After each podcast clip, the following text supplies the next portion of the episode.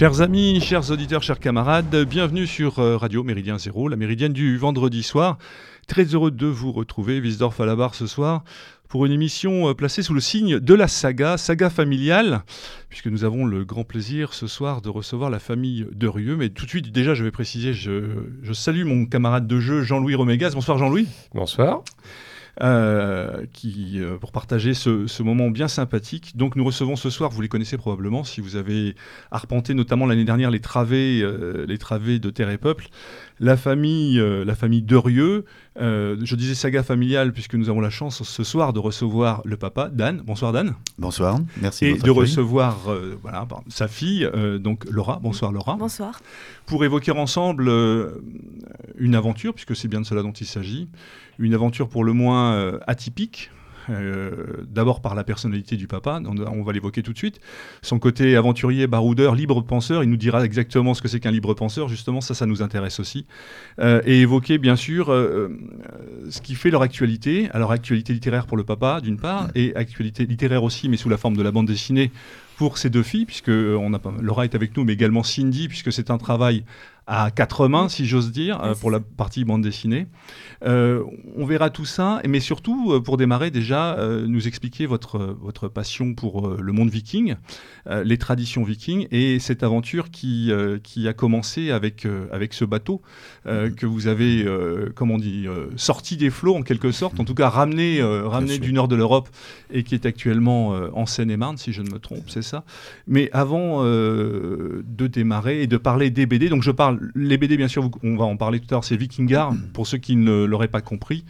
Et euh, la sortie du quatrième volume euh, il y a peu de temps, en ce qui concerne la bande dessinée donc, et, la sortie il y a peu de temps également, il y a un peu avant les vacances, de ton deuxième roman, je crois, deuxième ou troisième Deuxième roman. C'est le deuxième. Hein. Oui. C'est le deuxième, voilà. Il s'appelle L'Impasse. On reviendra en détail euh, sur, sur tout ça. Ce que moi, pour démarrer cette émission, j'aurais voulu quand même un petit peu mieux te connaître, Dan, et savoir un peu qui tu es et d'où tu viens, si j'ose dire, pour, oui. pour présenter un peu ce côté aventurier, ce qui fait qu'aujourd'hui, cette passion pour le monde viking, qui va au-delà de simplement euh, du fait de relater, de présenter les choses, mais qui est aussi de creuser, de remettre un peu au goût du jour euh, certaines vérités qui ont été un petit peu, euh, on va dire, occultées d'une certaine manière en ce qui concerne fait. en tout cas la mythologie. Alors voilà, la, la parole est à toi, Dan. Eh bien, encore merci de nous accueillir, c'est très très sympathique. Euh, voilà, en fait, ça part un peu euh, d'assez loin, en fait, euh, notre intérêt pour les Vikings. Ça part de mon oncle, mon grand-oncle, en fait, qui avait participé au millénaire de la fondation du duché de Normandie en 1911. Et donc l'intérêt est né à cette époque. Lui était prof d'histoire, il s'était, conversait beaucoup avec tous les spécialistes de l'époque. Il est même allé en Norvège voir le, les navires qu'ils avaient sortis euh, du tumulus. Et euh, donc euh, on a baigné dans ces histoires depuis notre enfance. Le grand-père s'y intéressé, le père, etc. Et ils ont eu la, riche idée de faire un groupe d'études et de recherche sur les vikings.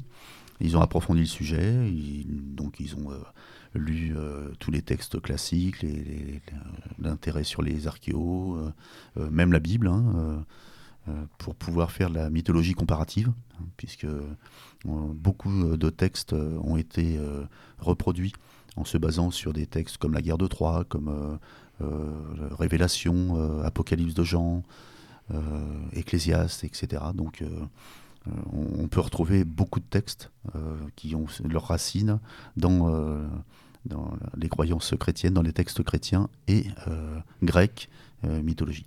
Donc on peut, on peut véritablement parler de, de tradition familiale et d'héritage familial pour Tout le à coup. fait. Ouais, D'accord. Donc ce côté aventurier et euh, d'avoir bourlingué tout ça, qu'est-ce que déjà peut-être nous présenter un petit peu ce, ce, qui, a, ce qui a été ton parcours pour, euh, oui. nous, pour nous amener jusqu'à jusqu'au sujet qui nous intéresse? Oui, euh, on a été euh, éduqué en fait un petit peu dans cet esprit euh, chevaleresque, mais il fallait euh, un, un, corps sain, euh, dans, enfin un, un esprit, sain, un esprit sain dans un corps. donc on, on, a toujours été assez martial, enfin une éducation assez martiale dans la famille. Et j'ai eu la chance d'être navigant à Air France comme steward. Et ça me permettait, puisqu'on travaillait 12-15 jours par mois à cette époque, ça me permettait les, les, le reste du mois de, de, de voyager et, et d'aller euh, un peu partout euh, dans le monde, et euh, qui, ce qui a comblé mon esprit baroudeur. Donc j'allais, en plus de mon métier, je retournais dans différents pays pour, par le goût d'aventure. Quoi. Donc aller voir les gorilles de Kigali ou les chercheurs de trésors en Colombie ou faire des plongées sur des épaves à Karachi. Enfin voilà, c'était un assez riche pendant une vingtaine d'années. Une vraie vie de viking. Une vraie vie de viking, une vraie d'aventure. Alors, tu aimes être caractérisé comme un libre penseur. Alors quand on, quand on s'intéresse à tout ce qui est mythologie et tout ce qui... Enfin mythologie, le terme est peut-être impropre en l'occurrence, mais à l'histoire des vikings, comment est-ce qu'on l'aborde quand on, a, on se définit comme un libre penseur? Parce que le libre penseur, euh, ça renvoie à des choses pas forcément toujours, euh, comment dirais-je, euh, qui nous parlent pas forcément. Ça peut renvoyer à, la, comment dirais-je, au siècle des Lumières, à, la Révolution française, à des choses comme ça, et puis à d'autres choses qui sont encore moins sympathiques. mais être libre penseur, c'est quoi Alors libre penseur, en fait, c'est de de, n'avoir aucune religion. Mhm. voilà, hein. Donc euh, c'est ce qu'on euh, un peu. mais on reste quand même euh, interrogatif sur tout ce qui, qui, nous entoure. On, se pose des questions quand on voit les arbres qui communiquent entre eux, quand on voit les animaux qui, qui, arrivent à avoir de la survie dans toutes les conditions possibles. Quoi. Donc on est interrogatif par la, magie de la vie. Donc on est libre penseur, c'est-à-dire on n'a aucun dogme, aucun, aucune croyance, mais on est ouvert à tout. Oui, le, terme qui, euh, tu m'arrêtes si, ça ne te correspond pas, mais le, terme qui finalement s'adapterait le mieux à ta, à ta démarche de pensée, c'est agnostique finalement. Non? Oui, mais euh, oui, oui, euh, c'est vrai, c'est assez voisin, assez voisin, mais euh, agnostique, on se place par rapport à un dieu peut-être, une religion euh, Oui, c'est vrai que l'agnosticisme était plutôt euh, utilisé par rapport au, catholicisme mm. sur la fin du XIXe siècle et première moitié du XXe siècle, mais en même temps, oui, c'est assez voisin. Ça, renvoie voilà, sur le mm. fait qu'on n'a pas une connaissance particulière. et donc on se... Mais, en même temps, ça, on ne se ferme pas de, de, porte à la spiritualité. C'est ça. Donc cet état d'esprit est pour toi, un, comment dirais-je, indissociable de ta passion pour, euh, pour, euh, pour, euh, pour le viking, pour les, les, périodes vikings.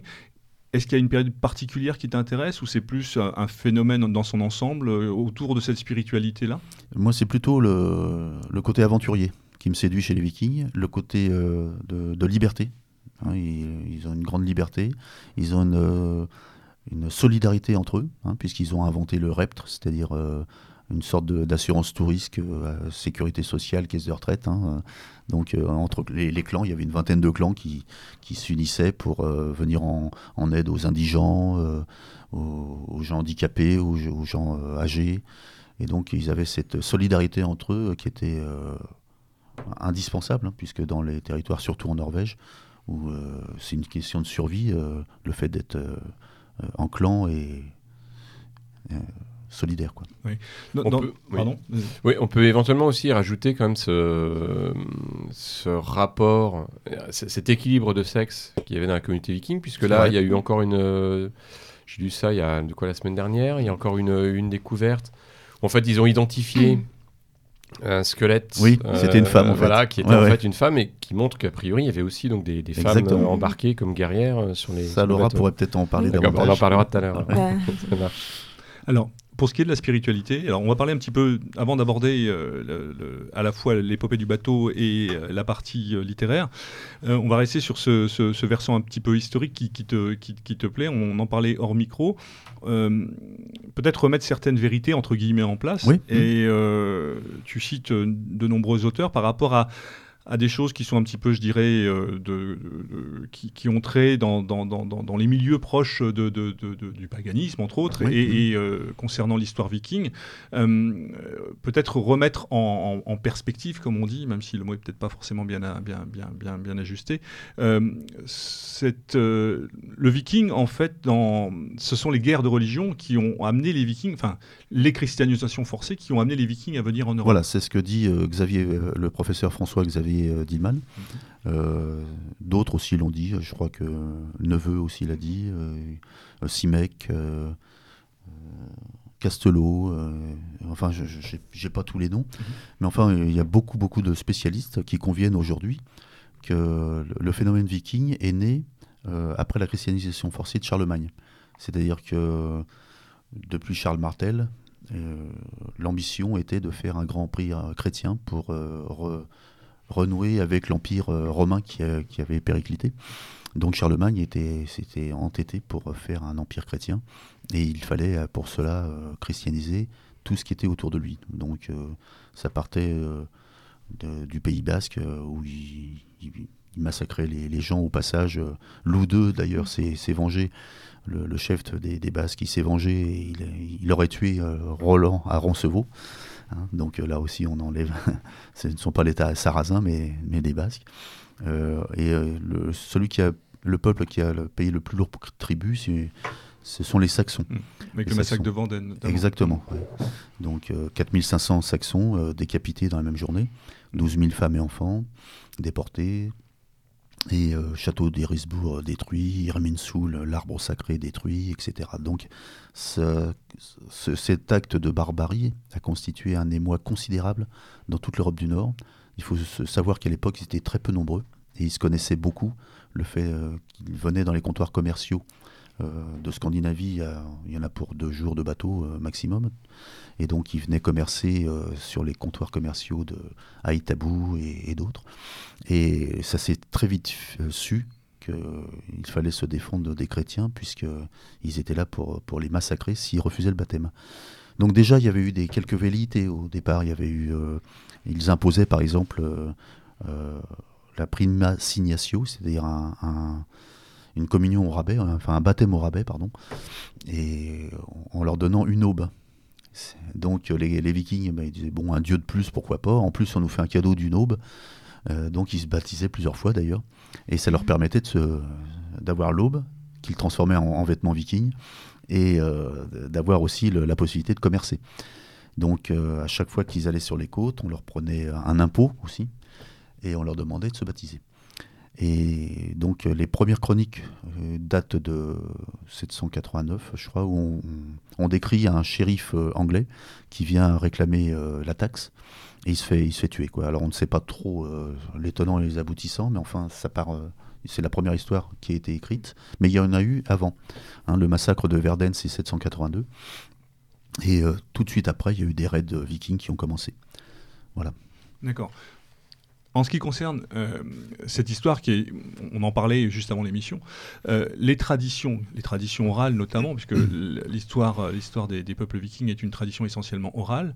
Tu m'expliquais que tout ce qui était saga, tout ce qui les Eddas et ainsi de suite, c'est des choses qui aujourd'hui avaient été notamment réécrite. Tout à fait. Puisque euh, aujourd'hui, il y a un vrai travail à faire de, décryptage, de déchiffrage. Est-ce que tu peux nous en dire quelques mots? C'est ce que disait euh, Régis Boyer, qui est décédé euh, il y a peu. Hein, mmh. lui, dans presque tous ses ouvrages, il, il disait qu'il faut faire attention, car ce, ce, sont tous les textes, à 100%, ce sont des textes qui sont passés dans les mains des chrétiens, donc qui ont été amendés, censurés, inventés, corrigés.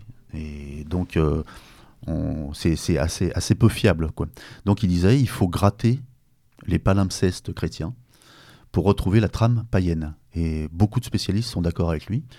Et donc nous, euh, enfin le groupe d'études euh, de recherche euh, initié par mon grand-oncle, on l'a continué jusqu'à aujourd'hui. Il existe toujours donc Oui.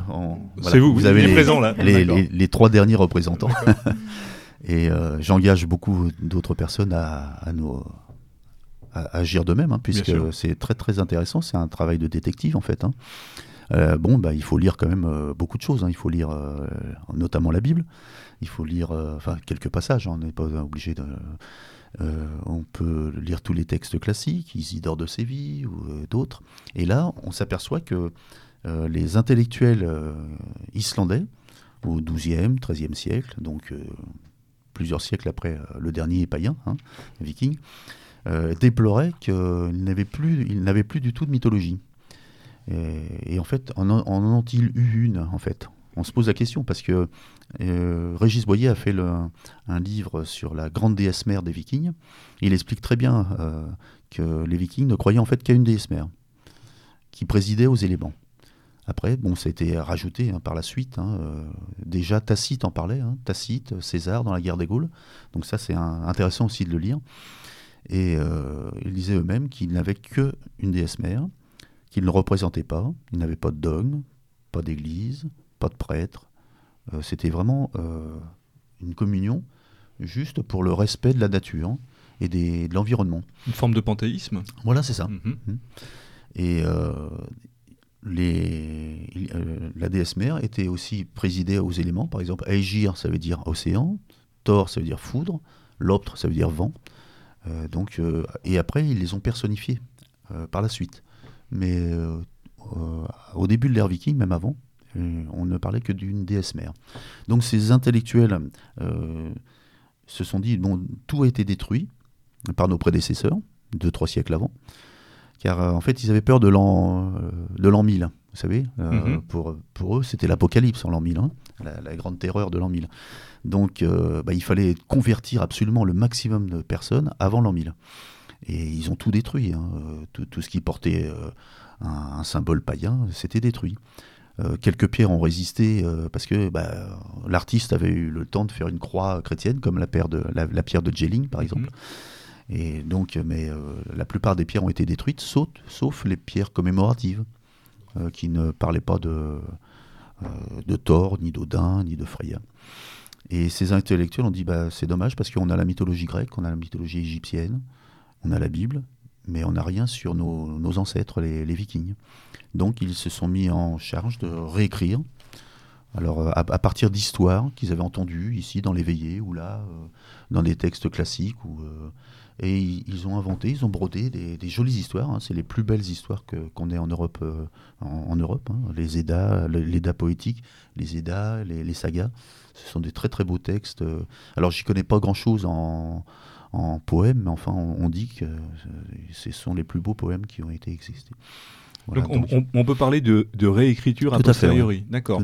Pourtant, il y, a des sagas. Euh, J'ai écouté une émission il n'y a pas très très longtemps sur les sagas islandaises. Il y a des sagas qui datent du 8e ou du 9e siècle. Donc, euh, elles ont déjà été à ce niveau-là réécrites ou oui, euh, réinterprétées? tout, ce qui dérangeait un peu euh, l'Église et, la, transmission de leur religion, ça a été diabolisé. Hein. Par exemple, le, géant l'Optre, Loki, hein, Loki d'Utgard. Euh, lui, il a été, euh, ben, on, en a fait Satan par exemple. Hein. C'était Loki, c'était la flamme. La flamme, ça rapproche de Satan. Voilà. Euh, Balder, le dieu valeureux et beau et généreux, lui, il est devenu Jésus. Alors Jésus, c'est le seul Balder qui survit au Ragnarok, c'est-à-dire à, l'extinction des dieux et des géants. Hein. Et non seulement il survit, il ressuscite, hein, pardon, l'enfer, comme Jésus, il survit et euh, il trouve les, tables de la loi de Moïse. Voilà. Alors on se demande ce que viennent faire les tables de la loi de Moïse quoi, euh, à, ce moment-là. Après, on a la saga des Hébreux. Bon, pareil, on se demande où la saga des, Troyens, voyez, euh, qui, sont, qui font partie intégrante de la mythologie. Donc, bah, on se pose des questions et on cherche un peu. Et puis, on a après la Hemskringla, c'est-à-dire la demi-sphère. Enfin, les, les, chrétiens pensaient que la Terre était plate. Et il dit, dans, les la, deuxième phrase, par exemple, de la Hemskringla, hein, euh, Snorri Sturluson dit euh, bah, les dieux euh, ne sont, les dieux vikings en fait ne sont pas des dieux, ce ne sont que des magiciens, et ils viennent d'Asie. Donc est-ce que de là vient le terme Az On n'en est pas sûr. Hein. On, on, pense que c'est peut-être Az qui vient d'Asie, ou alors As qui vient de poutre mais on n'est pas certain du fait. Mais enfin bon, lui, il prétend que les dieux vikings ne sont qu'en fait que des magiciens venus d'Asie, donc des mhm. Turcs. Et dans la deuxième phrase, il dit non loin de Jérusalem. Donc voilà, et lui, il situe déjà la base viking. Euh, tout, tout, près de, la Judée de l'époque. Quoi. Oui, donc on voit qu'il y a une vraie volonté de récupération et de, de, plaquer un modèle qui puisse convenir à tout le monde en faisant une espèce de, de cote mal taillée ou plus ou moins bien taillée pour arriver Pour amener progressivement, progressivement à que euh, les, païens deviennent chrétiens en disant bah, Balder c'est Jésus. Euh, voilà, les, tables de la loi de Moïse, eh ben, il faut les intégrer comme les tables euh, de la loi des païens aussi. Sur le tard, vers le 14e, 15e siècle, les gens continuaient à croire à la déesse mère. Donc ça les embêtait bigrement. Donc ils ont dit, mais après tout, on n'a qu'à dire que la Vierge Marie est la déesse mère. Et donc ils ont eu l'assentiment du peuple. Euh, tout en se faisant un ennemi avec les protestants qui eux refusaient. Mhm. Hein. donc euh, la déesse mère, ils l'ont introduit avec. Euh, au départ, ils ont essayé de la dénigrer. Hein. Il y a donc deux moines qui font le qui, qui, écrivent le collier des Brisingar et au 14e ou 15e siècle. Hein. et ce collier des Brisingar prétend que les quatre nains auraient forniqué avec la déesse mère pour lui, car elle voulait le, collier. Donc il fallait dégrader absolument tous les dieux païens. Hein. donc Thor, par exemple, eh ben, le, le, plus costaud des dieux, le plus valeureux, eh ben, on en fait euh, un, travesti, hein, puisqu'il se déguise en femme pour récupérer son, marteau qu'on lui a volé. Mhm. Et donc il fallait dévaloriser absolument tous les dieux et les faire mourir à la fin, il fallait les faire mourir. Donc euh, euh, quand on leur demandait mais l'apocalypse n'a pas eu lieu en l'an 1000, alors ils lui répondent en fait c'est l'apocalypse du monde mauvais. Mm. Donc c'est-à-dire sous-entendu le, monde païen. Donc ça va assez loin, hein. ça va par exemple Odin, on le fait pendre par les pieds euh, planté comme le Christ. Euh, donc il est, crucifié à l'envers du Christ, hein, puisque c'est l'antithèse du Christ. Hein. on lui met une lance dans le flanc comme le Christ, mais et il est battu neuf jours par vent. Donc là, ils en font une légende pour dire en réalité que Odin a trouvé la connaissance en, se faisant martyriser. Euh, en, réalité, bon, c'est probablement une, histoire chrétienne pour diaboliser Odin. Voilà. Ah, de toute façon, c'est vrai que c'est difficile. Enfin, on a, on a un peu le même problème, alors dans, une moindre mesure, avec par exemple la, la collecte de toutes les traditions populaires hein, par, euh, par les frères Grimm. Euh, oui, tout à fait, oui. Ou à un moment, bah, y a, Grimm, qui veut dire Odin, enfin, hein, le masque. Hein. C'est vrai qu'il y a eu cette collecte-là. On leur doit du coup, en effet, une transmission de, de, récits qui auraient été perdus, sinon, de toute façon. C'est vrai. C'est des traditions orales. Après, l'effet déformation ou pas, euh, ça, bon, c'était le 19e siècle. Alors après, lorsqu'on remonte sur le Moyen Âge, avec le rôle central que pouvait avoir l'Église, c'est vrai qu'on c'est pas concevable en fait qu'il c'était inévitable. voilà qu'il n'y ait pas ce, rôle de, de dégradation Tout transformation à fait, mmh. puis après faut oui faut creuser. C'est vrai que c'est un vrai travail. Comme, comme cette manière de récupérer tous les lieux, la plupart des lieux de culte notamment euh, sur lesquels on a pu construire des cathédrales. C'est le cas à Chartres mais mmh. c'est le cas ailleurs aussi dans d'autres endroits. des, des, des, endroits sacrés euh, pour les sources pour, les sources on a construit des églises euh, sur les voilà tout à fait pour essayer d'assurer cette, cette, cette, pérennité. Est-ce que dans le renouveau du paganisme, euh, renouveau, enfin en tout cas la tradition euh, païenne, est-ce que c'est un discours qui, euh, qui, qui, est accepté ou c'est quelque chose de Alors de plus en plus. De plus en plus. De plus en plus. Moi je vois l'évolution puisque moi j'ai débuté à essayer de convaincre les uns et les autres il y a une vingtaine d'années.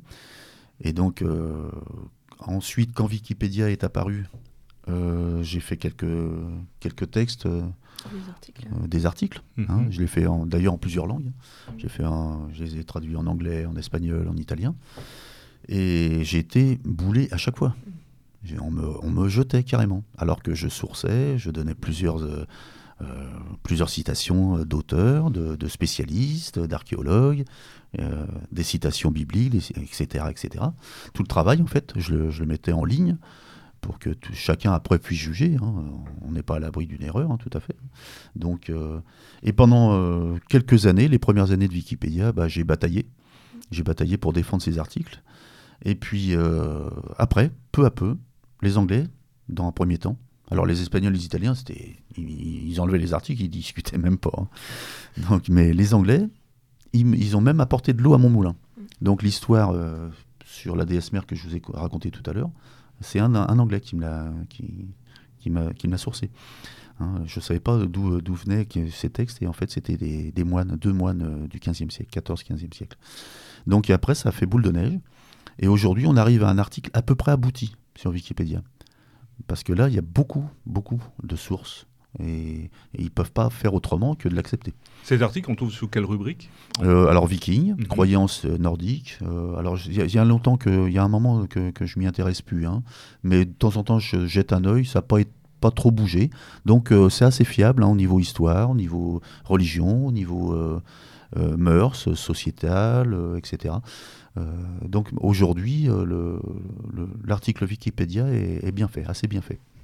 Alors, avant, d'aborder la saga, c'est le cas de le dire, du, bateau, du Gugnir, euh, j'aimerais, comment dirais-je, tendre le micro euh, à, Laura.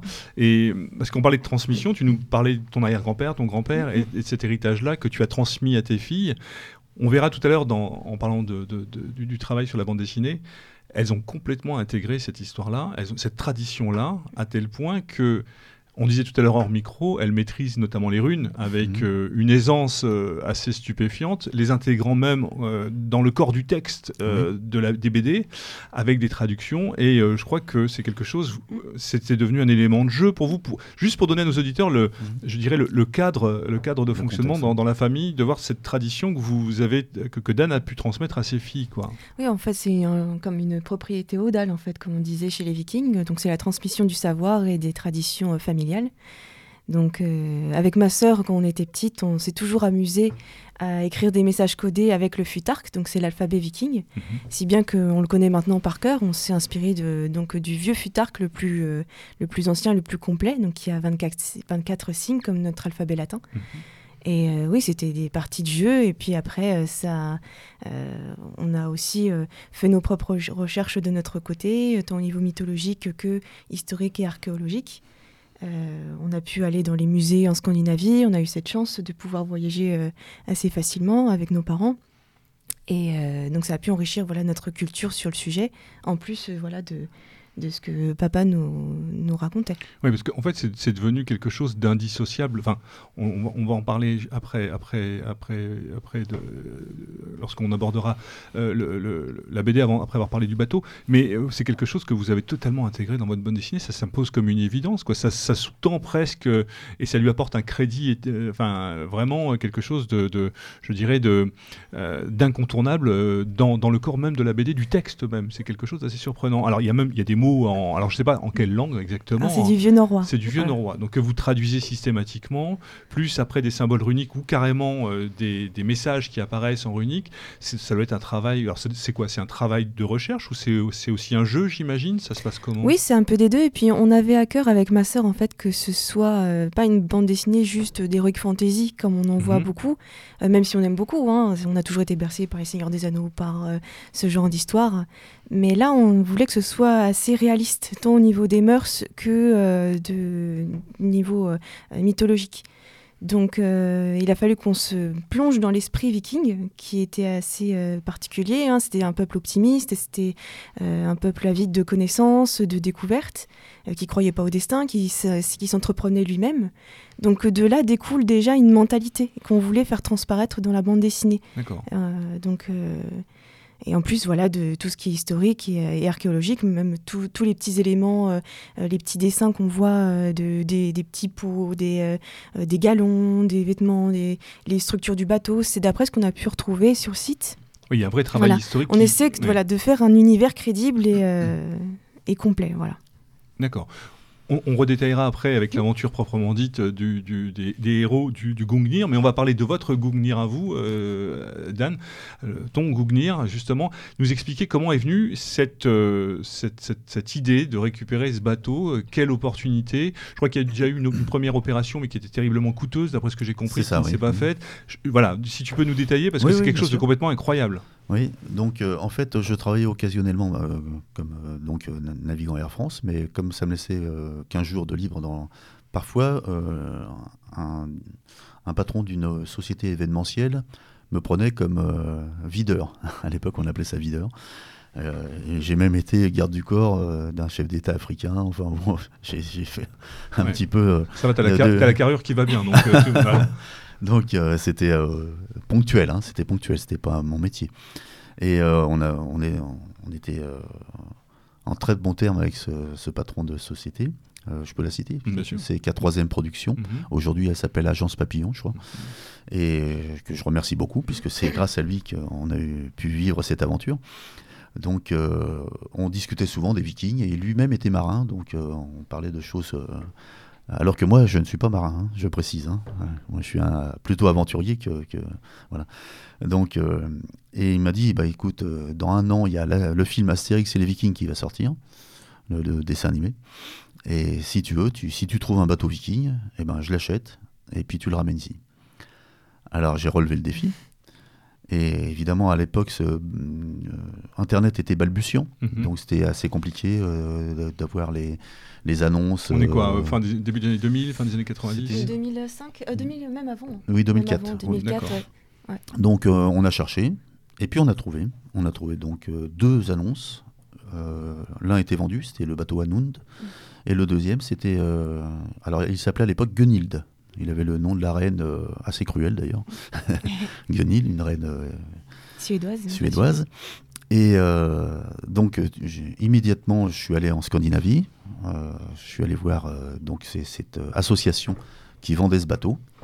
Hein, et il le vendait le tiers du prix que me proposait le, le, le musée de, c'était Roskilde. À Roskilde, oui. Roskilde, Roskilde il nous demandait à peu près 100 000 euros mm. pour un bateau euh, complètement, vraiment la coque nue, hein, sans, mm-hmm. sans, rien. Et là, il le vendait 31 000 euros. Euh, et tout, complet. Il avait mm. tout. Euh, le, tout, tout l'accastillage. Il avait euh, tout l'armement, euh, même jusqu'à la vaisselle, jusqu'au mm. bondage, ah les rames, tout. Enfin, vraiment complet. Mais complet, complet de, complet de quand? Complet d'origine? Ou, ou, ou, comme celui, je pense, en, fait, ma question, elle est, elle est avec une référence, hein, qui est par exemple un certain nombre de, de, Pas de musées français, mais plutôt, je pense à des châteaux. Ah où à un moment, ils vont retrouver euh, des éléments, par exemple, de mobilier. Euh, qui seront en gros des éléments d'époque, ayant été fabriqués à l'époque. Non, alors là, c'est des euh, reconstitutions. C'est des reconstitutions, d'accord. Hein, le, bateau, en fait, il a été construit en, l'an 2000 suite à, à la tempête qu'il y a eu dans toute l'Europe qui a dévasté les forêts. Et le gouvernement suédois a eu la riche idée de donner le bois aux habitants et aux artisans. Et donc, euh, ces, charpentiers ont eu l'idée de faire un bateau viking avec ce bois. Ils sont allés prendre les plans à Oslo, le plan du navire de Gokstad, et ils s'en sont inspirés. Euh, ils s'en sont inspirés parce qu'ils n'ont pas pu faire exactement la, copie de Gokstad, car euh, en Suède, si on dépasse 4 mètres au mètre beau, 4 hein, mètres de large, on paye des taxes. Donc eux, ils voulaient échapper aux taxes. Hein, il faut dire que le viking, euh, ils sont assez atavistes, hein, c'est des peuples. Hein, ils aiment beaucoup l'argent. Et ça se dément pas encore aujourd'hui. Et euh, donc, euh, ils ont fait ce bateau en gardant les proportions du navire de Gokstad, mais en respectant 4 mètres de large. Donc, ce qui explique que le Gunhild, qui s'appelait Gunhild auparavant, fait 3-4 mètres de moins en longueur que le navire de Gokstad. Mais heureusement, parce que ça m'a facilité la navigation euh, dans les écluses et ailleurs. D'accord.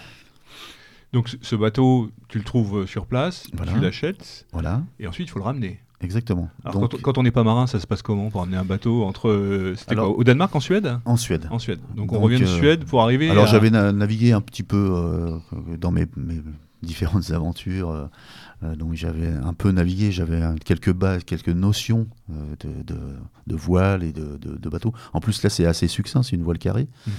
Euh, on a beaucoup de mal à remonter au vent, mais on, y parvient si on, place la, la, voile en, position voile latine, voile phénicienne un peu. on arrive à remonter un peu au vent. Et donc les Suédois ont dit bon bah j'ai dit moi j'ai pas d'équipage en fait j'ai pas de, j'ai pas d'amis marins, j'ai pas d'équipage. Euh, est-ce que vous, euh, vous accepteriez de, ramener le bateau avec moi? Et c'est une condition pour que je puisse l'acheter, quoi. Et donc ils ont dit ok. Donc, euh, mais nous, on n'a jamais fait de, de, hauturier. Hein, on a fait juste du côtier. Et on n'a jamais fait de hauturier avec ce bateau. En plus, c'est un bateau en pleine mer. Et comme les bordées sont assez basses, il embarque beaucoup d'eau. Donc les Vikings, eux, bah, ils avaient l'équipage pour écoper. Hein, mais nous, on a triché, on avait mis des, des pompes de, de, cale, quoi. Voilà. Euh, et, euh, Il faut ce qu'il faut parfois. Hein. Alors j'ai sollicité un peu tout le monde autour de, de, mes amis, de, ma famille, etc. Mais on était à deux mois. Euh, j'ai pu les avoir que deux mois avant. Hein, c'était au mois de juin. Et on, devait ramener le bateau au 1er août. Donc c'était un peu serré. et puis j'ai dit, oh, ça va le faire. On est quand même cinq à bord, ça devrait aller. Et donc il y a un ami qui est cuistot, et qui m'a dit Moi, je pars, je connais rien, mais je pars, je serai votre cuistot. Alors, c'était, en fait, c'est plus facile en France de trouver un cuistot qu'un marin. Alors, ça a bien fait rire les, ça a bien fait rire les Suédois. Et donc, ils m'ont fait confiance. Ils m'ont dit Bon, tu vas être le capitaine, mais euh, on te fait confiance parce que nous, euh, franchement, on ne veut pas prendre le risque de, de, de, conduire ce bateau en haute mer. Donc moi j'avais fait un peu de haute mer quand j'étais sur Karachi et dans la mer Rouge. Et euh, j'ai dit allez, on, se lance. Et puis voilà, on est, tout s'est bien passé. On a eu beaucoup de tempêtes par contre, on a eu beaucoup de gros temps de tempêtes. Et on, je me suis aperçu que ce navire était vraiment marin. Hein, il surfe sur les vagues, il, ne se laisse pas, euh, euh, vous voyez, il laboure pas la mer. Il est porté par le vent et je me rappelais un peu les sagas, enfin les, chroniques les chroniques des chrétiens, quand ils voyaient les navires vikings arriver, déjà, bah, c'était précédé par les, corbeaux, hein, puisque les corbeaux étaient lâchés pour savoir s'ils n'étaient pas loin des terres. Donc déjà, les, les chrétiens voyaient arriver les corbeaux, donc c'était mauvais présage. Ça veut dire que les vikings étaient, pas loin derrière. Et puis les vikings arrivaient et ils disaient que c'était des dragons qui volaient, qui survolaient les flots. Et en effet, quand on voit le, la tête du, dragon euh, viking, euh, avec la voile derrière qui, bouge un peu comme, les, euh, comme un dragon, enfin les ailes d'un dragon, on peut imaginer pourquoi il décrivait ces bateaux vikings comme euh, sorti de l'enfer, euh, survolant les flots et venant semer le chaos. Et cette traversée, ça devait être une émotion énorme, ça devait être une ah aventure extraordinaire. parce que c'est aussi l'aboutissement de pas mal de choses, j'imagine. Exactement. Là, jusqu'à présent, je vivais ça par procuration, dans les, textes, les sagas. Toute ma famille, euh, on aurait rêvé. et donc, j'ai concrétisé le rêve de, toute, une, toute une famille en, ramenant ce bateau. Et Bon, j'avais charge d'âme, hein. euh, j'avais bien étudié les cartes, les hauts fonds, les, les courants, euh, etc. J'avais bien, bien potassé hein, tout, tout, ce qu'il fallait savoir pour pas. En plus, il y a beaucoup, beaucoup de circulation dans ce coin-là. Hein. C'est un rail euh, qui, qui, qui, va en Russie et Estonie, Lettonie. Donc, il y a des énormes tankers. tankers. Mmh. Donc, et nous, on n'est qu'une coque de noix et en bois, donc indétectable sur les radars. Donc on avait mis, euh, on avait dressé euh, des, pièces métalliques, mais bon, c'était rien du tout. Ça pouvait être euh, tout à fait un, écho, par exemple, d'un baril qui était en, mer. Quoi. Mmh, mmh, mmh. On ne représentait pas plus que ça. Donc on était très très vigilants, surtout la nuit. C'était assez impressionnant la nuit. On, ne sait pas d'où vient le bateau, surtout quand il y a la tempête. Quand, quand on voit un gros tanker, on voit la lumière verte et rouge. Et suivant l'écartement entre les deux lumières, on ne sait pas s'ils viennent sur nous ou si c'est un petit bateau ou s'il est loin. C'est vraiment trompeur. Et là, on, Mais du coup, vous dormiez à fond de cale Voilà, oui, on dormait à même le pont, euh, sous une bâche qu'on avait tendue. On dormait chacun deux par deux, quoi. Mais là, c'était impossible de dormir. Hein. La, plupart du temps, on était. Il y avait un stress, j'imagine. Euh, c'était surtout la, tempête, quoi. la tempête. Bah, la mer Baltique, elle est surnommée la Grande Bouilloire. Donc, euh, ça laisse présager. c'est la Grande Bouilloire, c'est ça. D'accord. Et la traversée a duré combien de temps? Euh, C'était assez court, en fait, cinq jours. Mais on est passé par les îles danoises pour, on a soufflé un peu mmh. parce que la tempête, elle nous avait vraiment malmené. Et à la sortie des îles danoises, c'était encore pire sur la mer du Nord, quoi. Enfin, enfin, d'abord le, canal de Kiel. encore plus fréquenté. Voilà. je crois que c'est un des passages les plus fréquentés au monde. là. C'est ça, avec le détroit d'Ormuz. Puis après, du coup, vous avez remonté la Seine? Alors, euh, ce qui s'est passé, c'est que euh, on a retardé le départ. Enfin, les, les, Suédois a retardé le ont retardé le départ euh, parce qu'ils avaient des problèmes familiaux, on va dire. Mmh. Donc, de, normalement, on devait partir le 1er juillet. On a jusqu'au 1er août. Le 1er août, il faisait un temps épouvantable, il voulait pas partir. Donc j'ai essayé, j'étais un, petit peu, euh, j'étais un peu contraint en disant bon, on va perdre la, face là, les gars. Il y a la presse, il y a tout le monde derrière là qui nous attend, et puis nous on va pas partir. Il fait oui, mais il y a des tempêtes de prévues. Je fais bah justement, c'est intéressant de voir comment se comporte le bateau. Alors je dis vous avez un bon bateau, c'est vous qui l'avez construit. Il fait oui, ça on peut pas dire le contraire. Je dis vous avez un bon capitaine. Et ça on le connaît pas. les pauvres, s'ils savaient que j'avais très peu navigué. C'était l'inconnu de l'aventure, en fait. Voilà, exactement. Donc, cinq jours, vous arrivez à quel endroit en France Alors, on arrive euh, d'abord au canal de Kiel. Mhm. Hein, donc, c'est le canal qui, c'est un canal avec l'eau salée. Hein, donc, mhm, ça, mhm. ça, traverse euh, l'isthme du Danemark, la péninsule, hein, euh, à la base. côté allemand. avant, c'était côté danois. Mais après, les Allemands se sont appropriés le canal de Kiel. Donc, on, et là, sorti du canal de Kiel, on arrive sur la mer du Nord. Mer du Nord, moi, euh, il y avait encore des tempêtes annoncées, donc euh, je pensais m'abriter derrière les îles allemandes et derrière les îles hollandaises et échapper à, la tempête, mais c'était infaisable. Quoi. là, on a été vraiment chahuté. Donc on a été obligé euh, de, d'arriver, de, retourner en Allemagne, enfin de, sur les côtes allemandes. Et mes amis suédois, on avait, la rentrée des classes qui se faisait dans, vers le 20 août, je crois. Et ils ne pouvaient pas attendre plus longtemps. Donc je me suis retrouvé tout seul. Euh, euh, sur le, dans un port. donc ils étaient obligés de partir. Donc ma femme est, venue me rejoindre avec mes filles.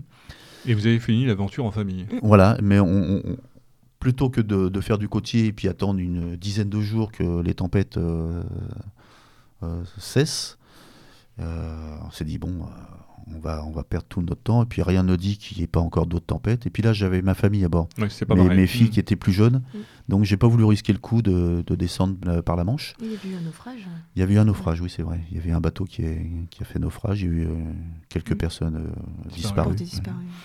Et donc j'ai dit, bon, bah, on, va, on va rentrer tranquillement par les canaux et les rivières. Donc on a fait la, la Hollande, et puis la Belgique, et, puis c'est très, très intéressant aussi. mais pas à voile, là, avec un petit moteur. Ah, là, là, on avait le petit moteur qui servait à. Parce qu'un petit moteur qui était. Euh, qui sert à sortir du port. D'accord. C'est obligatoire aussi. C'est obligatoire pour avoir ce petit moteur. C'est un moteur de 14 chevaux, donc mhm. on fait 3 nœuds. Hein, c'est pas... Mais enfin, sur les, les, canons, on peut pas aller bien vite, de toute façon. Donc, euh, mais il était sans arrêt en panne, ce moteur, sans arrêt. Donc, euh, Et les gars en voyant passer, ils ont dû halluciner. Quoi. Ah bah, à chaque fois, c'était festif. Hein. Donc surtout en Allemagne. Surtout en Allemagne, euh, on était invité au restaurant par la capitainerie. On était, c'était vraiment un, un, exploit, quoi. Alors euh, l'image du, du, bateau là, avec, avec les boucliers tout autour, ça, c'est, ça existe toujours. Il est tout toujours... à fait. D'accord. ça, c'était, c'était fourni avec, avec, voilà. avec, la bête. Quoi. Et puis suivant la couleur des boucliers, on savait si c'était vindicatif ou pas. Quand ils étaient rouges, on savait que c'était guerrier, quoi. D'accord.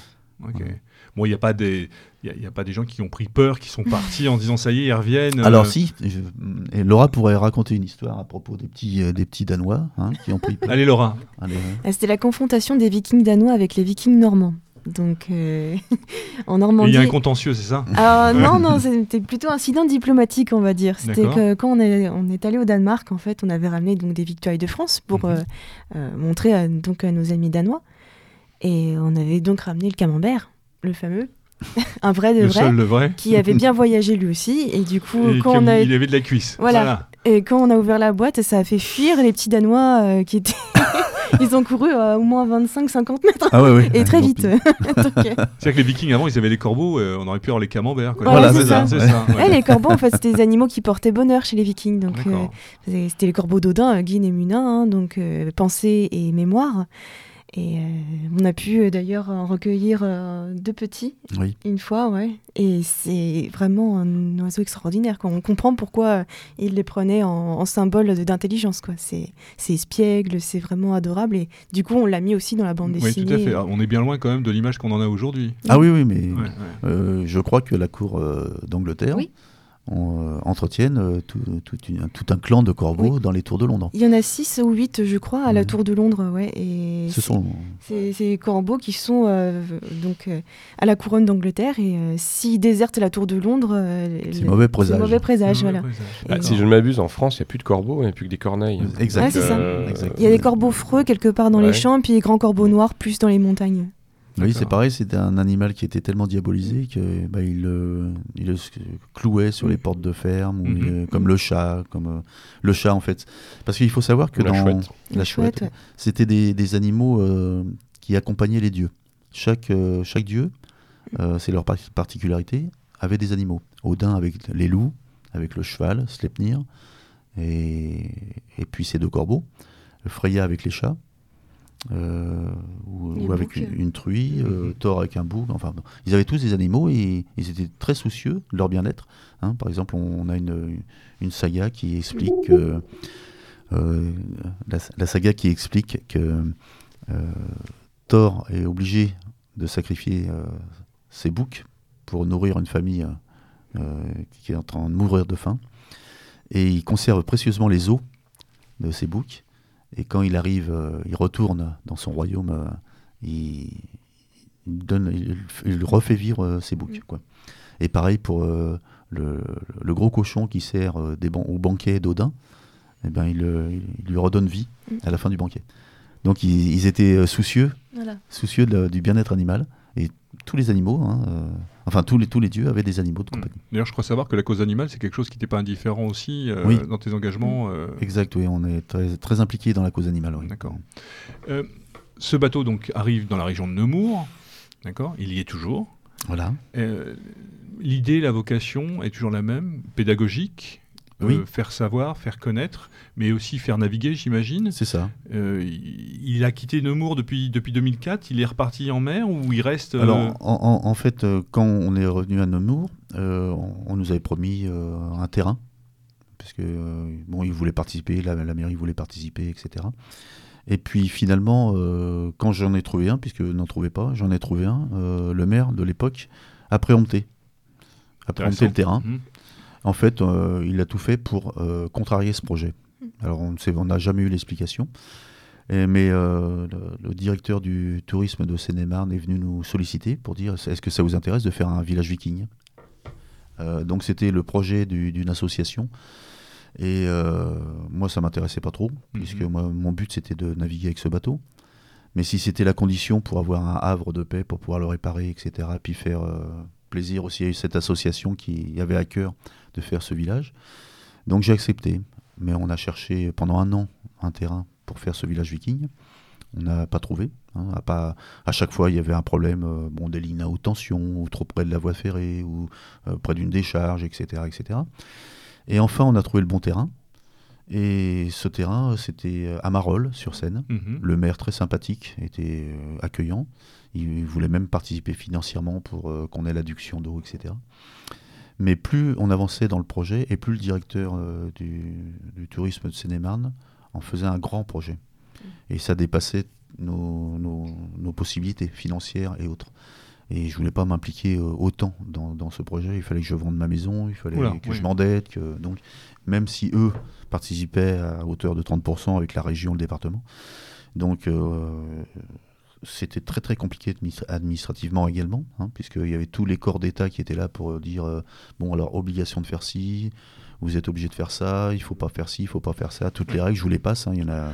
On les connaît bien, très français, très procédurier. Exactement. Mhm. Notamment Natura 2000. Natura 2000. Donc en fait, le terrain en question, c'était une carrière encore en action, en activité, donc c'est-à-dire bulldozer, grue, euh, péniche. C'était euh, défoncé de partout. Voilà, mhm. donc il n'y avait plus un arbrisseau, il n'y avait plus euh, la moindre chenille qu'on voyait, bah, c'était les chenilles de tractopelle. Hein, c'était pas.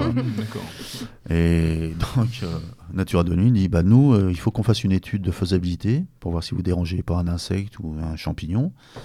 J'ai dit, mais il n'y a plus rien, il est pelé le terrain, vous le, savez comme moi. J'ai fait, oui, mais nous, on est obligé de le faire. Donc c'est deux ans, deux ans d'études et 50 000 euros. Mmh.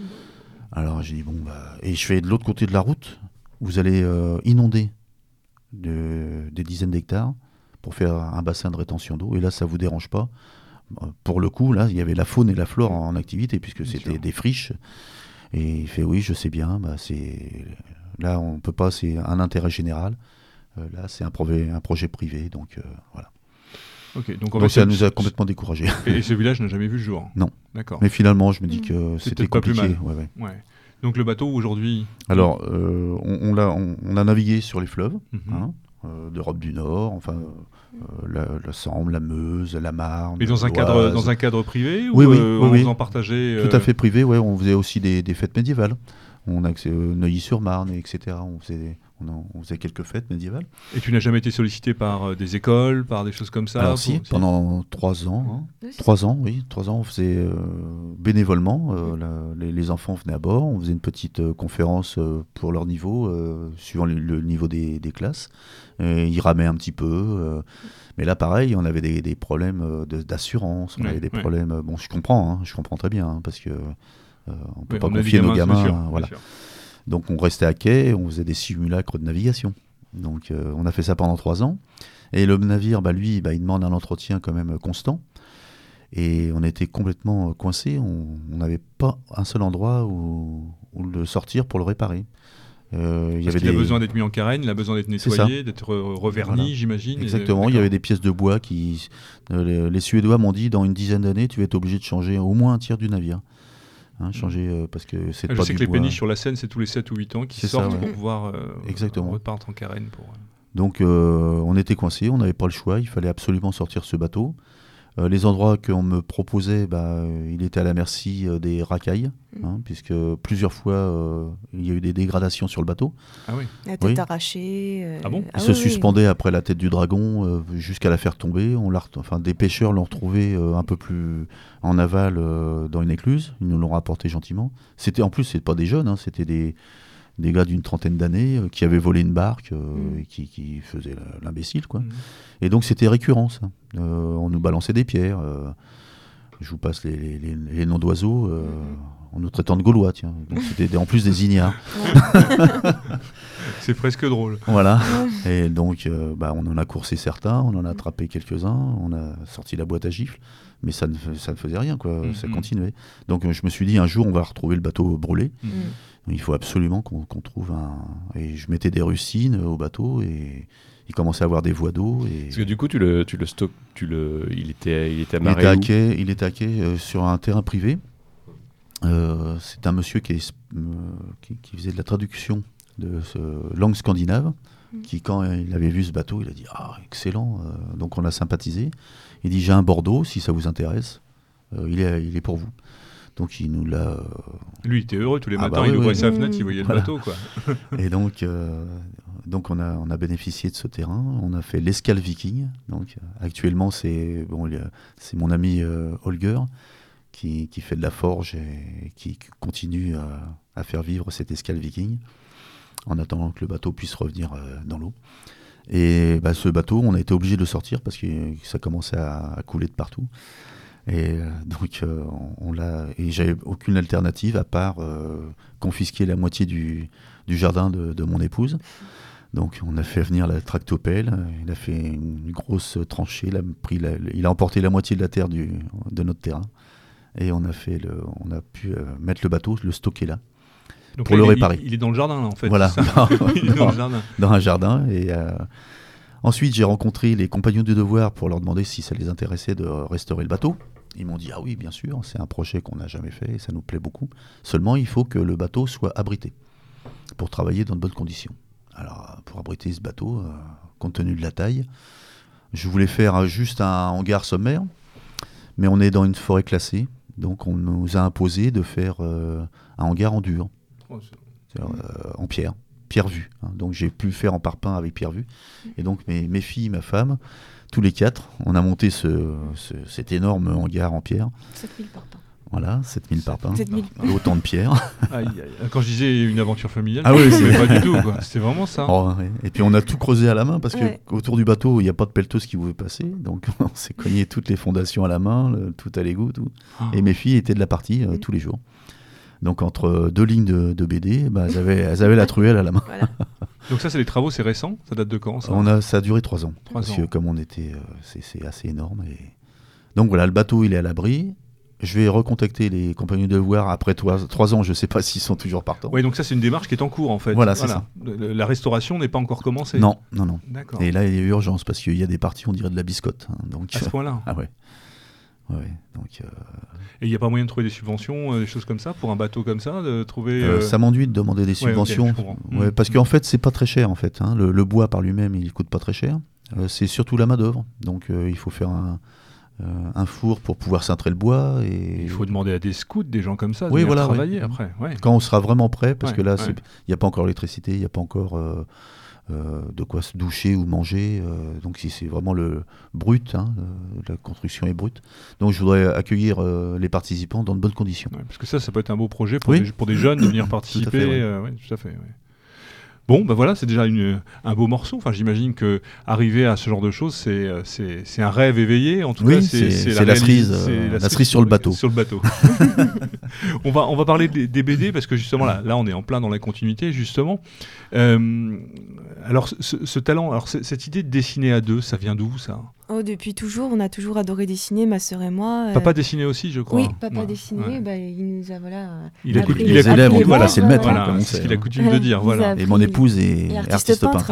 Euh, c'est elle qui fait les couvertures. Voilà, c'est ça, c'est des toiles à la base. D'accord, très bien. Ce sont des grandes toiles qu'elle pour faire des couvertures. Donc on a baigné dans l'huile et l'acrylique depuis toute petite aussi. Et Donc ça s'est imposé comme une évidence. Voilà, c'est de... on a toujours eu un crayon à la main. Cindy, elle a fait sa première BD, elle avait 6 ans, donc. Euh, c'est vraiment une passion. Ouais, on a toujours adoré ça. Et puis en fait, le projet de la BD Vikingar, il date de 2004 aussi.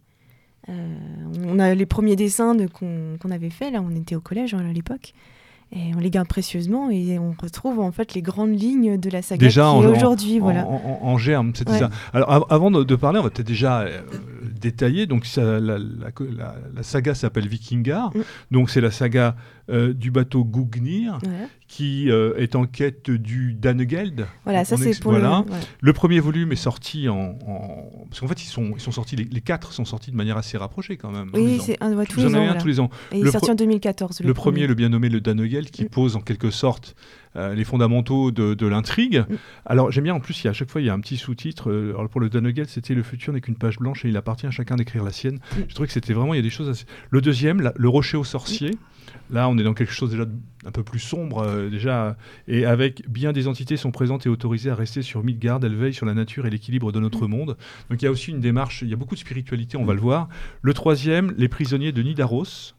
Donc toujours Vinkingard, défendre et maintenir la vie en étant confronté à ses souffrances, c'est là que réside le vrai courage, et c'est en cela que l'on reconnaît un Drengod. Un Drengod. donc c'est compliqué à prononcer. Et encore, on a essayé de franciser au maximum pour que ce soit plus facile, mais euh, donc Drengod, c'est un, un, bon, un chevalier en fait, pour simplifier. Voilà, c'est un, homme d'honneur. Un homme d'honneur. Alors, et le dernier en date, donc qui est sorti il y a 15 jours, 3 semaines, hein, c'est ça. Hein.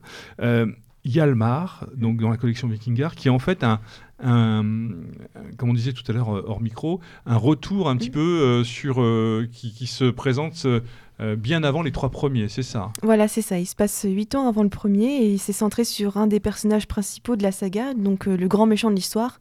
Donc là, on a sa version des faits, on peut dire. D'accord. Et voilà, il se passe aussi en parallèle des trois premiers tomes. Hein. donc c'est ça se, ça se déroule sur une grande, un grand nombre d'années.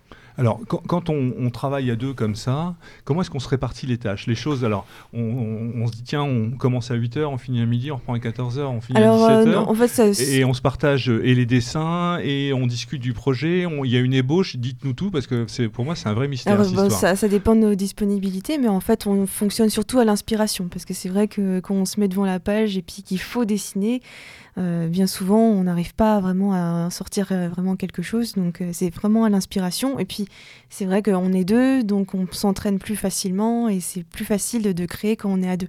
En fait, on, fonctionne un peu comme un studio d'animation. C'est-à-dire, on s'est entendu déjà pour avoir le même style, donc on a travaillé ça déjà, c'est ce qui nous a pris le plus de temps, avoir un style assez homogène, parce qu'on est toutes les deux à dessiner, les mêmes personnages, les mêmes décors. Et pour qu'il y ait une cohérence. Voilà, c'est ça, pour qu'on puisse ne pas voir la différence. Ensuite, on discute euh, du script. Donc euh, là, c'est voilà, c'est des, euh, parce que souvent, il y a comme on dit. parce, que, souvent, il y a le dessinateur et puis il y a, celui qui fait les textes. Oui, c'est bien scindé en fait. mais là, on fait vraiment voilà, de l'un à l'autre et de l'autre à l'un. Voilà, on est polyvalente au maximum, on essaie en tout cas et voilà, donc on, aussi, aussi, on fait en sorte que ça corresponde avec nos recherches tant historiques qu'archéologiques pour pouvoir les adapter, pour pouvoir bien les placer sans que ça fasse trop, sans que ça fasse euh, euh, rajouter. Donc euh, voilà, c'est on en, discute régulièrement. D'une part, ça demande déjà, j'imagine, une grande complicité entre vous deux. Ah oui, bah ça, oui. quelque chose de, quasi fusionnel, on peut le dire. Et, et aussi, de par votre éducation et votre histoire, une espèce d'aboutissement, comme on disait tout à l'heure, de d'évidence ça a été la bande dessinée comme ça aurait pu être peut-être autre chose, ça aurait pu être du roman, ça aurait pu être autre chose, ça s'est imposé comme ça, mais euh, comme une logique de filiation qui, euh, qui, de matérialiser un petit peu tout ce que vous aviez reçu. Oui, bah disons que là on a lié en plus nos deux passions, donc euh, l'histoire, donc et puis notre passion des Vikings et le dessin, donc ça coulait de source pour nous de faire de la bande dessinée, nous qui sommes de grandes lectrices de bande dessinée. D'accord. Donc euh, ça a été assez, euh, comme vous dites, une évidence. C'était facile pour nous. Justement, le, on sait que le, marché français, je crois que le, si, on, si on utilise ce terme, hein, euh, je crois que ça doit être le, premier ou le deuxième espace de BD au monde en termes de, production. comment on, arrive à trouver sa place? À, se faire une place. Ah bah, Avec le talent Oui, oui non, mais outre, non, mais outre le talent, parce que euh, hélas, le talent, on le sait, ne suffit pas. Il faut aussi des réseaux, il faut aussi des. Bah heureusement, grâce à Internet, on c'est plus facile de se faire connaître. On est sur les forums de bande dessinée, on est déjà référencé euh, voilà, sur BDTech, sur euh, beaucoup de sites spécialisés. Et puis, on fait beaucoup de dédicaces tous les week-ends. Donc, on a un rapport avec les gens quasi permanent. Et on est très à l'écoute justement de, de, notre public. Et, euh, On peut peut-être signaler justement que dans les réseaux euh, Cultura, hein, pour, on peut, le citer, vous, vous, êtes parmi les meilleures ventes ou la meilleure vente de BD euh, depuis, depuis quelques temps déjà. Voilà, c'est ça. On est au top vente depuis trois ans maintenant. Oui, d'accord. Voilà, donc c'est très encourageant pour nous. Ouais. Donc c'est par ce biais-là voilà, qu'on arrive à se faire connaître. Et puis maintenant, on a, on a nos habitués. Et puis, mmh. Au niveau public, justement, c'est quoi? C'est des, des, gens biberonnés à Torgal ou Pas forcément. Non, pas forcément. Pas forcément. C'est vraiment tout, tous les publics. Hein. Il n'y a pas non plus euh, un âge particulier. C'est aussi bien les enfants, adolescents que adultes et passionnés. Euh, euh, après, c'est vrai que c'est des gens qui aiment beaucoup les, les BD traditionnels. Au moins l'école franco-belge et les comics. C'est vrai qu'on a, a très peu de lecteurs de manga, par exemple, mais même si bon, il y a une petite influence quand même. Hein, on, a, on a lu aussi quelques mangas quand on était ado, mais, bon, c'est vrai que voilà, notre public, c'est plus franco-belge et américain dans le style de, de dessin. Quoi. Alors juste peut-être en deux mots, euh, résumer l'intrigue sans, sans, sans, trop dévoiler les choses. Euh, il s'agit d'une quête en quelque sorte, hein, puisque y a, y a cette, c'est une véritable saga, on parlait de saga, mais on est vraiment dans cette logique de la saga donc d'aller retrouver le Danegeld. Peut-être en dire deux mots. Voilà, donc là c'est l'histoire du premier tome. Donc le Danegeld, en fait, c'était un tribut versé par les pays conquis. Donc c'était euh, les, les, peuples du Danlo, en fait, à l'est de l'Angleterre, donc euh, vers York, en fait, pour mhm. se situer. Et donc euh, voilà, c'était un trésor conséquent qui était versé à la couronne du Danemark. Et donc dans notre histoire, enfin donc c'est un trésor qui a vraiment existé, hein, qui était régulier, qui a vraiment existé. Et donc dans l'histoire de la bande dessinée, euh, ce trésor a été dérobé par des pirates. Euh, et donc euh, notre équipage, donc l'équipage de Guenir, les héros de l'histoire vont essayer de le récupérer, mais voilà, ce sera pas sans encombre. Il y aura toujours des, bah, déjà confronter les pirates et puis des, forces surnaturelles qui vont entrer en jeu. Et donc là, c'est en fait l'histoire du premier tome, mais l'histoire de la saga, c'est plutôt la la résistance au roi euh, Olaf de Norvège qui essayait de, prendre, de, christianiser, de christianiser euh, les pays scandinaves, donc commencer par, euh, la, violence. la, violence. Voilà. Dans tous les cadres, dans, dans, tous les numéros et tous les, chaque BD, mm. le cadre historique est un cadre. on n'est pas dans l'Uchronie, c'est des choses tout à fait qui ont existé. Voilà, hein, à chaque fois, ce sont des faits réels, comme le rocher aux sorciers. C'était une chasse aux sorcières qui a eu lieu un peu avant l'an 1000. Euh, où le roi Olaf voilà, chassait toutes les magiciennes. Enfin, en fait, quand on dit magicien, c'était pas des, des divinatrices. Oui. C'était euh, des, des, médecins plutôt, des, des, femmes de science. Et le roi Olaf les pourchassait, et donc là, nos héros vont essayer, de les, pareil, de les secourir. Euh, donc c'est un fait qui a vraiment existé. Hein. Donc le rocher aux sorciers, c'est un vrai rocher qui est à l'ouest de la Norvège, je crois. Donc, euh, ma sœur pourrait dire le nom en norrois, moi je m'en souviens plus là. Mais euh, donc euh, à chaque fois, voilà, c'est basé sur un fait réel qu'on romance pour des questions scénaristiques, mais le fond de l'histoire a vraiment existé. D'accord. comme je le disais tout à l'heure, on retrouve dans. Il y a tout un cadre, il y a le cadre historique et temporel, et il y a aussi tout le cadre spirituel qui est important. D'ailleurs, dans chaque numéro, les premières pages de, la, de, la, de chaque BD, de chaque bande dessinée, on retrouve comment dirais-je, une, mise en perspective là aussi, euh, on va dire, euh, de, la spiritualité viking. Ça aussi, ça s'est imposé comme quelque chose de nécessaire d'avoir, alors résumé bien sûr, parce que ça c'est sur deux pages, mais avec euh, une, mise en page vraiment très très jolie on parle des runes, on parle aussi de tout ce qui est tradition et mythologie euh, viking. C'est nécessaire quand même pour pouvoir pénétrer dans l'histoire et s'en imprégner? Oui, parce que euh, outre le côté historique, il y a aussi un, fond d'histoire mythologique dans l'aventure des bandes dessinées. Donc c'était assez... Euh, important de situer les gens autour de cette mythologie qui est assez méconnue, des fois biaisée, des fois caricaturée dans les séries, dans les films. Donc là, on a eu à cœur de la mettre au centre de l'histoire, mais euh, de manière euh, épurée et épurée des textes chrétiens, comme le disait tout à l'heure euh, papa, pour avoir la, vraie mentalité viking, les vraies croyances vikings. Justement, quel regard vous portez sur l'un et l'autre hein? Plus euh, avec votre avec votre sœur absente. Quel regard vous portez sur Il y, a une sorte de petit quand même de, petit regain, enfin pas petit, mais un, regard d'un intérêt pour euh, pour le monde viking, on va dire. et entre autres, bah, cette série télé. qu'est-ce que avec vous, avec vos connaissances, qu'est-ce que vous en pensez? Bah déjà, enfin c'est vrai que ça a commencé déjà avec Le Seigneur des Anneaux quand il est sorti à l'époque. Il y a eu ce regain d'intérêt pour les cultures nordiques. Parce que Tolkien, oui, ce, qui est, ce, qui est, marrant, je me permets de vous interrompre. Ce qui est marrant parce que pour le coup, euh, Tolkien était quand même sur une perspective. Enfin, il, a une lecture du, du, monde, son univers est, est très euh, chrétien, quoi, avec oui, euh, alors le bien, en fait, le mal. oui, oui c'est ça. Alors en fait, il a, on, a, on a lu dans sa correspondance qu'il s'était inspiré déjà de donc des Eddas et des textes de Snorri Sturluson, mais qu'il avait fait en sorte que la mythologie du Seigneur des Anneaux puisse aussi bien s'accorder avec les chrétiens qu'avec les athées. Donc c'est pour ça on, voit encore qu'il y a le bien et le mal, mais il y a aussi plein d'entités propres aux, païens. Donc il a fait en sorte que ça puisse contenter tout le monde. Donc euh, c'était ça qui était assez intéressant. Donc euh, déjà, oui, comme il s'est inspiré de l'anneau des Nibelungen et puis donc des vieilles sagas. Et donc déjà, on a vu ce regain d'intérêt. Euh, ma génération était bercée par ces films-là, hein, c'est vrai. Euh, par les Harry Potter aussi. Donc il y a toujours cette mythologie. Et avec donc la série Viking. Euh, Vous en pensez quoi de la série Viking? Alors bon, c'est une belle, belle initiative déjà, mais après, le fait que ça passe sur History, je trouve ça un peu... Euh,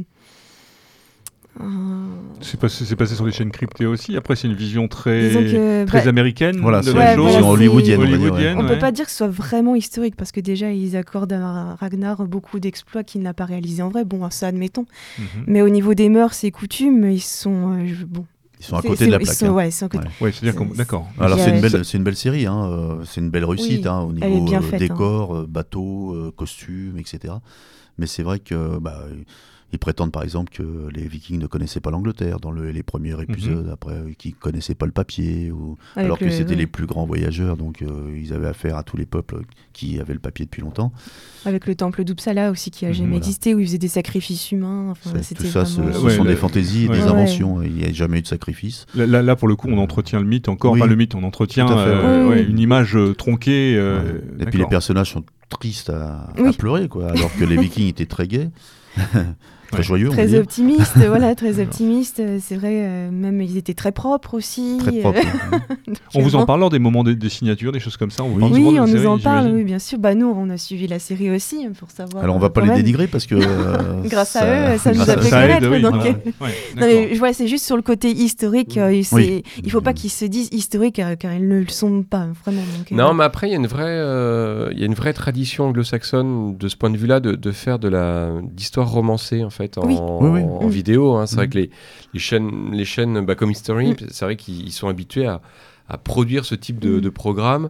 Ou après, en effet, euh, si on creuse un peu, alors en apparence, il y a le, on est, y a, oui, bah il y a les décors et ça tout. Si on creuse un peu, Bon, faut pas trop creuser. Oui, voilà, faut pas trop creuser. en plus, c'est voilà, il y avait la, il y avait la concurrence de Game of Thrones, donc il y, y, a tout un contexte qui joue aussi, donc. Euh. Oui, là pour le coup, on est, on est, on est vraiment dans dans, une période, euh, j'irais, favorable d'un point de vue. Euh, oui, c'est vrai, les gens sont familiers. C'est bien tombé, quoi. D'accord. Les gens sont familiers avec ce monde, ouais.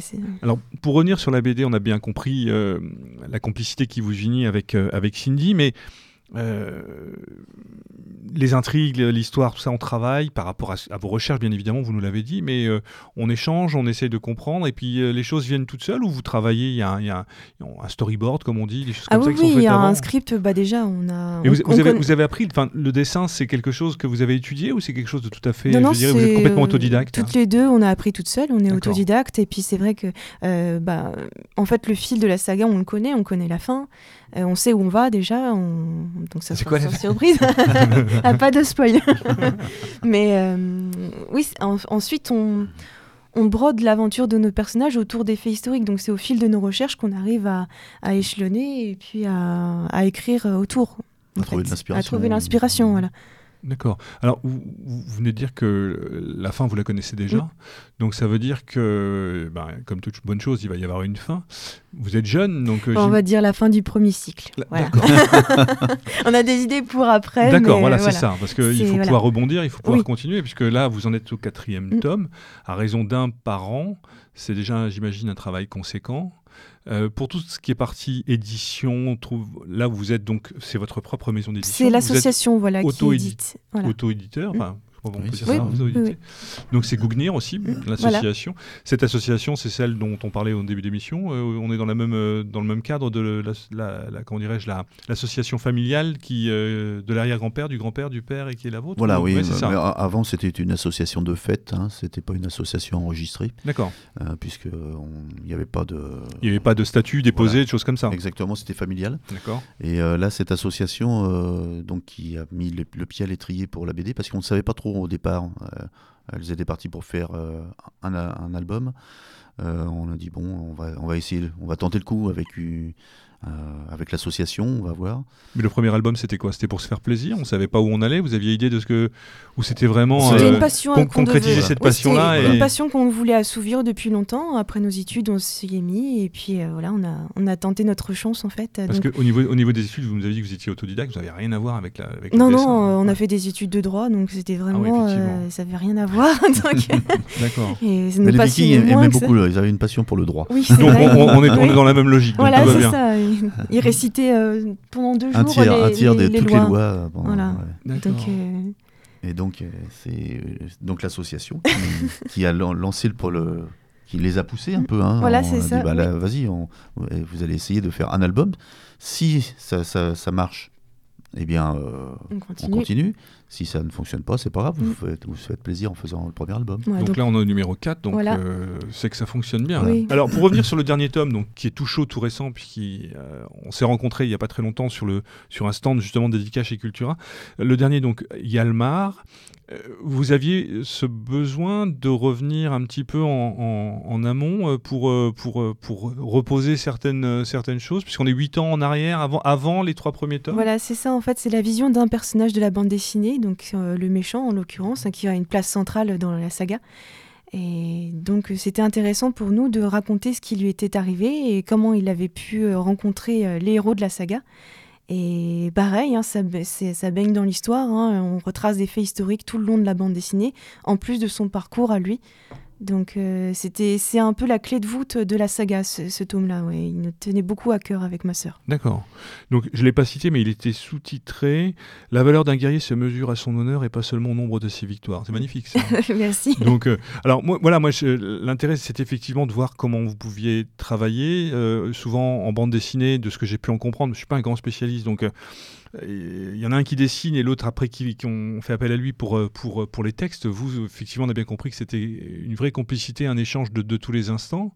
Donc, il y a d'autres projets, rassurez-nous, euh, des choses à venir, j'imagine. un album, c'est une année complète de travail, donc on est reparti sur un cycle d'un an, c'est ça? Oui, voilà, en fait, ils sont écrits jusqu'au sixième tome donc il va clore le premier cycle. Donc là, on va. Donc vous écrivez d'abord et vous dessinez ensuite. Voilà, c'est ça. On, en parle, on écrit le script final et ensuite on, fait des storyboards, comme vous disiez tout à l'heure, pour mhm. faire la mise en page. Mhm. et, après, on peaufine euh, jusqu'au euh, croquis euh, final. D'accord. Alors, précisez à nos auditeurs que donc vous êtes régulièrement en dédicace. Vous serez présent à ATP cette année, qui aura lieu, je ne sais pas la date en tête, mais c'est le 10 décembre. Le, 10, décembre, voilà. donc on peut inviter déjà tous nos auditeurs à venir vous rencontrer déjà sur le centre de TP euh, pour euh, retrouver vos ouvrages et les, faire dédicacer avec un magnifique dessin à l'intérieur. Sinon, ils sont disponibles euh, sur votre site internet vikingar.info, c'est ça, ou, ou .org. Voilà. Alors, j'ai pas, j'ai pas le prix de, de, de je crois que c'est 14,60. C'est 14,60. Donc, c'est franchement pour une BD, c'est pas, c'est pas excessif. Et les frais de, les frais de port sont offerts. Ah, les frais de port sont offerts. Donc, vous payez le même prix que dans un magasin. Et en deux jours, en général, il est chez vous dédicacé de, avec une dédicace de votre choix. D'accord. Sinon, on peut, le, on peut le trouver, j'imagine, sur les. Cultura, certains Cultura, l'ont en stock. Euh, la Fnac. Euh, Et sur Internet, peut-être aussi Oui. Oui, oui, sur euh, ben, tous les sites marchands maintenant. D'accord. J'ai vu que certains étaient en rupture, donc je vous le signale, j'ai vu ça tout à l'heure. Donc, ah ouais, j'ai vu sur Amazon, c'était en rupture, mais donc c'est plutôt bon signe. Oui. Même si Amazon, c'est pas forcément génial de travailler avec, avec eux. Bon, bah, merci, parce que ça, franchement, c'est à recommander à tous nos auditeurs. pour les petits et les grands, comme on dit, c'est ça la BD de 0 hein, à, à, partir de 8 ans, un, un enfant va y voir une belle aventure de pirate et un adulte va y voir une beaucoup d'éléments, de, sources sur cette période. Ouais, et tous les gens, enfin tous ceux qui sont amoureux de BD, mais qui sont aussi dans nos milieux, mais pas seulement, euh, comment dirais en quête de, de, de, de, connaissances, de spiritualité et de, et de comment dirais d'aller plus loin dans, dans, dans cette, euh, dans cette culture viking, ne seront pas déçus parce qu'on on va bien au-delà, bien au-delà de la bande dessinée. On est dans quelque chose de à la fois historique, mais euh, d'une grande finesse, euh, que ce soit au niveau du, trait du crayon, mais euh, dans tout ce qui fait la, la, richesse du texte et la spiritualité qui va avec. Et ça, c'est important de le préciser. On disait tout à l'heure qu'il il y a beaucoup de, donc de, termes de norrois qui, sont, qui viennent et ainsi se, greffer dans le texte, qui, qui apportent comment dirais-je, de la crédibilité supplémentaire mmh. si besoin était, mais aussi les runes que vous maniez avec visiblement beaucoup de facilité. Et ça, c'est génial. Donc, ça peut permettre aussi de, de pénétrer euh, avec euh, peut-être euh, sous un angle un peu plus simple que des études parfois universitaires, pas forcément simples, tout cet univers viking. Voilà, donc on va passer, on va revenir vers Dan peut-être pour parler de parce que Dan lui il a une marotte aussi bien sûr. Enfin une marotte c'est plus une marotte, c'est plus une marotte, c'est quasiment un, métier. C'est que après avoir été cherché, après avoir bourlingué, traversé le monde et comment l'aventure du, bateau du Gungnir, du Gungnir, je vais y arriver c'est aujourd'hui euh, écrivain à part entière. Oui. Un deuxième ouvrage. Le deuxième, L'Impasse. Le premier, c'était euh, Les Derniers Vikings. Les Derniers Vikings. Alors moi, c'était un clin d'œil en fait. Oui, voilà. Mais alors moi, la mhm. question qui me taraude, j'ai bien compris que euh, c'est l'univers indépassable, comme dirait l'autre. mais on est aussi. pourquoi ce alors pourquoi ce besoin de transposer l'univers viking dans, un, dans un contexte, dans, dans quelque chose de très, de très moderne? Alors, c'est comme ça en fait. On peut il, il existe aujourd'hui encore des pop hein, qui sont de tradition millénaire. Il existe euh, des, prêtres, il existe euh, des Indiens euh, d'Amérique Nord avec leur tipi, etc. Et je pense que l'esprit viking subsiste dans quelques euh, quelques esprits encore, euh, quelques esprits libres, aventureux. Même, s'il a probablement euh, bien disparu dans les pays du Nord, conquis au libéralisme et à, bah l'esprit luthérien. En fait, moi je pense que justement j'étais surpris parce que quand on a pris ce, ce bateau, Guenir, euh, en fait, je rappelle, c'est la, lance de Odin. Hein, pour ceux qui ne connaissent pas, on, elle a la particularité quand elle est lancée de revenir dans la main d'Odin. Donc c'est pratique qu'un bateau qui revient à son port.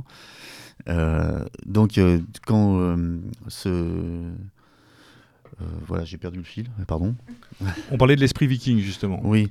Ah oui, alors j'étais surpris que c'est les constructeurs du bateau faisait très peu de cas de, des Vikings. Alors, parce que moi, je m'attendais à tomber dans une association euh, pro-Viking, euh, avec des traditions, etc. Qui a été défense d'identité. Voilà, pas du tout.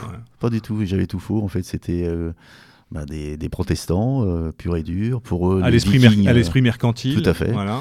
Et les Vikings, pour eux, bah, c'était les méchants, c'était les, vilains païens qui attaquaient tout le monde. donc ils étaient restés dans leur caricature. Et bon, on a pu discuter, échanger un peu, et, mais bon, c'est, pour eux, c'est du folklore. Donc j'étais assez déçu. Bah, après, je pense que si, on, peut imaginer quand même qu'il reste des choses. Après tout, vous savez, c'est il y a eu des, des chercheurs anglo-saxons là aussi, soit britanniques, soit irlandais, qui avaient essayé de, de comprendre d'où venait le, euh, le fighting spirit, le, cet hmm. esprit de, de lutte, de chicane ou de euh, voilà, euh, qu'on retrouve entre autres hmm. dans au rugby irlandais.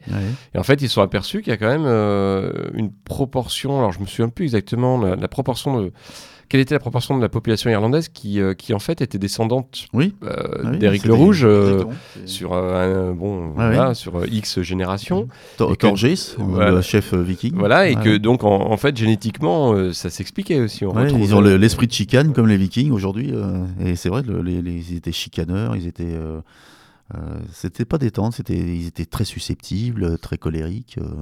Donc bah, il fallait des lois pour encadrer tout ça. Hein. Seule la loi prévalait. Hein, il n'avait pas de police, il n'avait pas d'armée, il n'avait pas de. Donc il fallait qu'il se, se, conforme à la loi. Et on retrouve cet esprit aussi aujourd'hui. Hein. Euh, pas dans, chez certaines personnes euh, susceptibles, euh, par exemple. je regarde Laura. je vois pas de qui tu parles. voilà, donc je pense qu'il nous reste un chromosome en forme de bateau viking, et c'est celui qu'on préfère. D'accord. Donc, donc, très logiquement, l'écriture, c'est quelque chose qui t'est venu naturellement Oui, j'ai toujours aimé écrire. Même déjà ado, je, racontais des, des histoires où, où j'écrivais à mes cousins qui étaient en train de faire leur service militaire pour leur remonter le moral, etc. etc. J'ai toujours adoré écrire. Et j'avais trouvé un éditeur qui, qui avait publié le, les derniers Vikings il y a une quinzaine d'années. Et bon, bah, ça n'a pas trop marché parce que le livre était mal fait. Le précédent roman a 15 ans déjà, c'est ça hein Voilà, c'est ça. Mhm. il était mal fait, mal broché. C'était vraiment du mauvais travail. En plus, il était très cher. Il le vendait 20 euros euh, déjà il y a 15 ans. Donc invendable. Euh, il n'y avait pas de distribution, il n'y a rien du tout. Donc euh, j'avais abandonné. J'avais pourtant écrit 5 livres qui sommeillaient dans mon ordinateur. Et bah, on a cessé l'aventure. Et puis, 15 ans après, mes filles ont fait cette BD cette, qui a eu beaucoup de succès. Donc j'ai profité de leur vent favorable, si je peux dire, mhm. pour ressortir mes, mes ouvrages. Et j'ai bien fait, puisque là, euh, les deux premiers, que, ils, ont un bon accueil du public. Donc en fait, la réédition du Les Derniers Vikings. Voilà, la réédition. Euh, D'accord. avec. Euh, Pareil, au même, la même maison d'édition, chez Gougnir, l'association. Voilà, exactement. D'accord. Et, puis, et le dernier en date, donc l'Impasse. L'Impasse. D'accord. Alors, L'idée, rapidement, peut-être sans parler de, sans là aussi aborder l'intrigue en détail, c'est toutes ces valeurs qui sont présentes euh, dans les démarches qui sont les vôtres depuis de nombreuses années, dans ce travail autour du bateau, euh, qui, sont, à, comment dirais-je, en action autour de, la BD euh, mmh. chez Cindy et Laura, on les retrouve bien évidemment c'est ça, oui. dans, ces, dans l'ouvrage. ça, ça transcende les générations. En fait. C'est ça, et, mmh. de, dans un cadre moderne, enfin contemporain, d'essayer de faire passer ces valeurs et ces valeurs que, que pour toi qui sont des valeurs essentielles et importantes mmh. au niveau et qui, euh, qui, euh, qui habitaient euh, l'esprit viking, en quelque sorte, on peut le résumer comme ça. Et ce besoin, justement, donc de, de témoigner, de le, faire vivre avec cet esprit contemporain, c'est de se dire que ça peut exister et qu'il y a encore des gens qui peuvent être des gens oui, des hommes d'honneur, des hommes. voilà, c'est ça en fait. Alors, c'est vrai que j'ai choisi encore les flibustiers, hein, puisque les mmh vikings étaient des flibustiers, des pirates. Et donc, je, me suis dit, l'esprit du Drengot, c'est-à-dire l'esprit chevaleresque, l'homme d'honneur, euh, digne. Euh, je voyais les personnages un peu de, dans les films d'Audiard, vous savez, euh, les mhm. films avec mhm. tous les, gabins, les, etc. Lino Ventura, Et j'ai dit, c'était des marginaux, mais ils avaient quand même le sens des valeurs, une éthique. Hein, c'est un, un, ami commissaire de police qui a travaillé dans le 13e arrondissement de Paris dans les années 80 euh, me racontait quelques affaires qu'il a eu à traiter. Euh, et il disait euh, regretter cette époque des beaux mecs. où il y avait des codes d'honneur. Voilà, les beaux mecs, ce qu'il appelle les beaux mecs, c'était les hommes d'honneur qui tiraient pas, qui tuaient personne et qui mm. essayaient de. Où rien n'était gratuit au sens Tout du rapport à l'individu. Donc il regrettait cette époque et bon, c'était quand même des,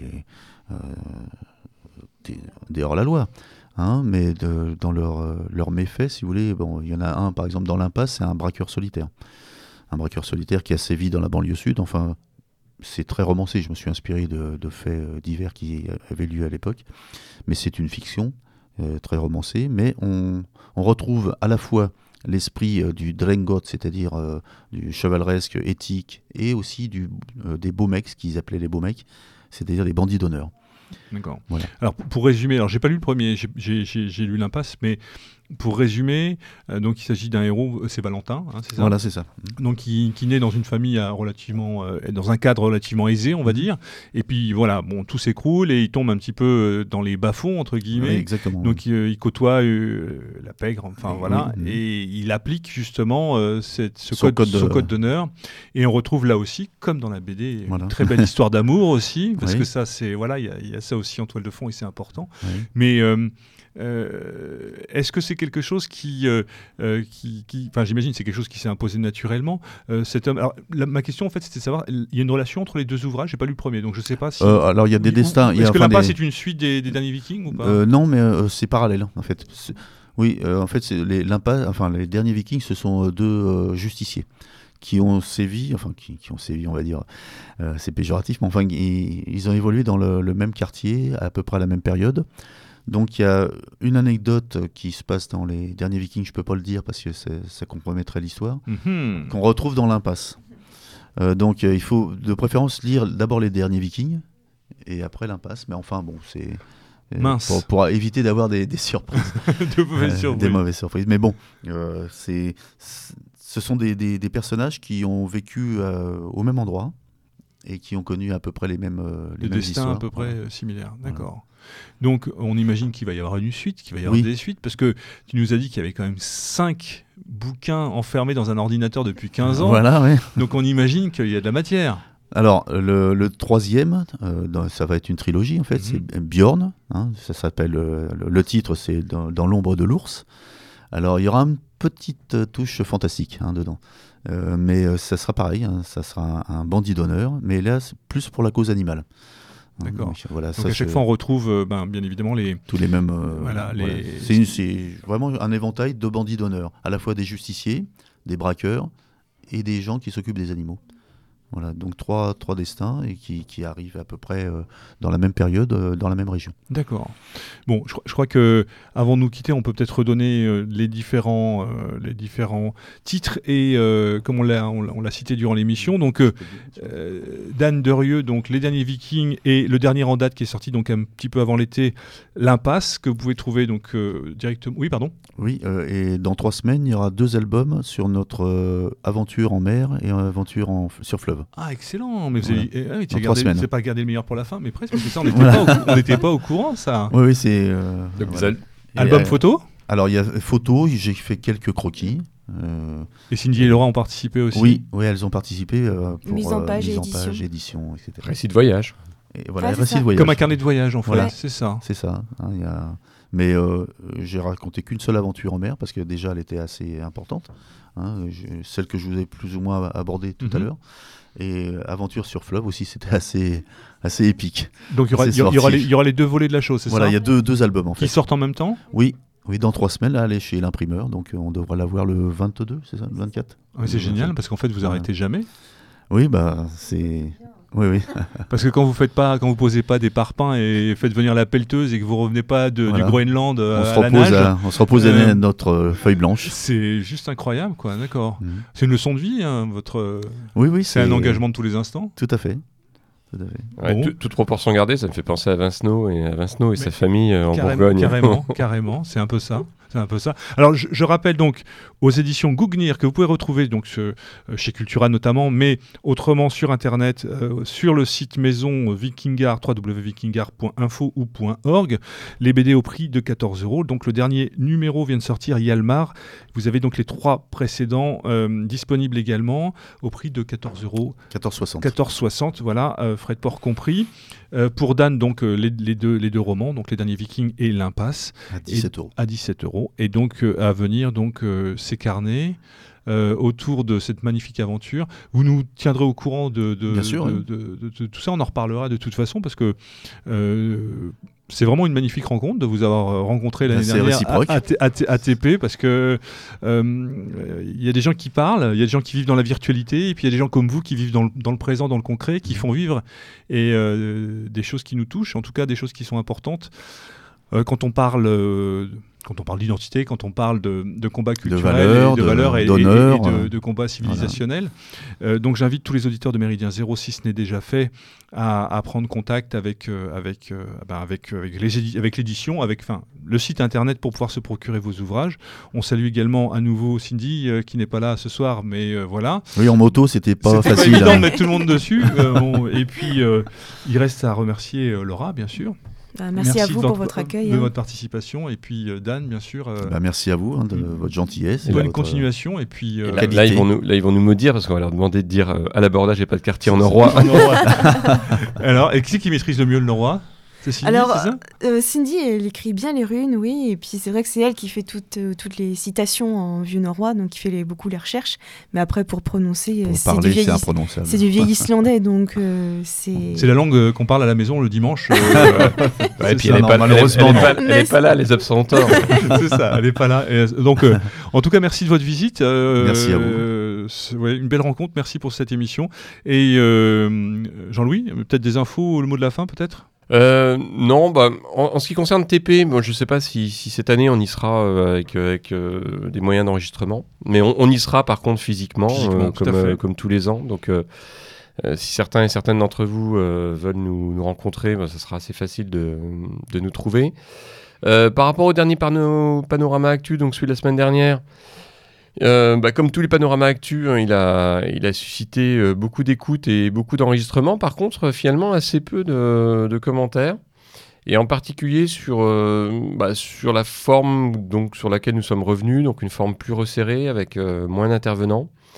Euh, en ce qui nous concerne, ça nous a plutôt satisfait. Après, si on pouvait avoir l'avis des, des, auditeurs ou auditrices, on serait, plutôt satisfait. Donc euh, n'hésitez pas à laisser une, petite trace sur, le, sur les commentaires. Voilà. Euh, et puis peut-être revenir aussi sur la précédente émission et les commentaires qu'il y a pu y avoir. Juste, juste rappeler pour mémoire à certains mauvais esprits, à certains grincheux, que nous ne sommes, euh, nous sommes nous-mêmes, mais que nous ne travaillons pour personne et que voilà, nous, les choses sont claires et nous avons toujours été clairs dans nos engagements et ça continuera à être ainsi. Oui. Alors juste un, mot, c'est vrai que certains d'entre vous ont regretté avec justesse que, que ce soit un monologue euh, et en effet, ce fut un petit peu de, de la part du, camarade PGL. Après, vous en conviendrez euh, les uns et les autres, la, question est, compliquée et il est de fait compliqué d'essayer d'organiser euh, un débat autour de ça. Euh, bon, les intervenants existent, hein, mais enfin pour l'instant, ça a toujours tourné en eau de boudin, comme on, a l'habitude de dire, y compris sur, certains médias qui, nous sont, qui sont des médias amis où euh, généralement finalement c'était pas un débat, euh, il y avait une position euh, très, pour le coup très pro-russe qui était affichée. Et en face, bah, c'est finalement des, des, arguments qui étaient assez peu, assez peu, on va dire, prégnants ou efficaces. Euh, si un jour nous pouvons faire une émission euh, qui soit une vraie émission de débat sur cette question, nous le ferons, euh, soyez-en sûrs, avec beaucoup de plaisir. On a déjà essayé, c'est un vrai souci pour nous et il y a des débats qui peuvent se faire facilement et d'autres sujets beaucoup moins. Et c'est un peu le cas. Et, que, et, que ce soit audible. Et que ce soit audible. et que ce soit finalement, Nous, nous en revenons toujours à la même chose. Nous sommes un, un, média, un support radio. Et donc, vous nous, pour certains d'entre vous, hein, vous, nous, vous nous reprochez suffisamment et avec justesse, hein, parfois, lorsque c'est en effet, lorsque ça devient compliqué à, entendre parce que ça bouillonne euh, chez nos intervenants et qu'ils ont besoin de dire les choses. Donc euh, sur cette question, c'est vrai que c'est compliqué. Mais, euh, nous, nous, ne renonçons pas. Et dans tous les cas de figure, vos commentaires sont importants puisqu'ils nous permettent aussi d'évoluer, d'avancer. Bah, la preuve, le panorama actu. Hein, c'est vrai que l'année dernière, un certain nombre d'entre vous ont signalé que parfois c'était limite voilà c'était compliqué mhm. que euh, certains intervenants étaient peu disciplinés alors on en a encore un dans le viseur hein, euh, on dira pas son nom on mais, euh, pas. voilà mais vous le reconnaîtrez c'est vrai qu'il a encore du mal de temps en temps à, à ne pas intervenir comme ça lorsqu'il en a envie bon mais mais on le domestique hein, on fait des efforts pour le pour le, le carré voilà Bon, on y arrivera. Juste rappeler aussi, euh, lors de cette émission, nous avions évoqué donc notre nouveau site euh, Radio Méridien Zéro. Lorsque vous vous connectez dessus, vous avez ce joli, euh, comment dirais-je, petit panneau d'aide à, comment dirais-je, à, pop-up. À, pop-up, voilà, de venir nous aider parce qu'on a vraiment besoin de vous. On a besoin, ici, on le dit, on le répète, il n'y a que des bénévoles, donc de temps en temps. Mais il y a un local à payer. Mais on a des frais, voilà, nous avons des frais, il y a un local à payer, du matériel parfois acheté et euh, on en est souvent euh, de notre poche, mais ça c'est pas le problème. Mais si de temps en temps euh, on pouvait avoir un petit coup de main, c'est vrai que ça serait bien sympa. Voilà. Alors on va regarder la solution Tipeee, hein, on y a pensé. Un, auditeur a laissé un commentaire dans ce sens. voilà, c'est des choses qu'on va, qu'on, va regarder, qu'on essaiera de mettre en place durant l'année. comme bon, petit à petit, Méridien Zéro fait son nid. Exactement. Voilà, en tout cas, merci à tous. Et il nous reste encore à remercier Dan et, Laura. Ce sera à eux le mot de la fin. Et comme il est coutume de dire, sur Méridien Zéro, à l'abordage. Et, pas, de quartier. Salut à tous, merci.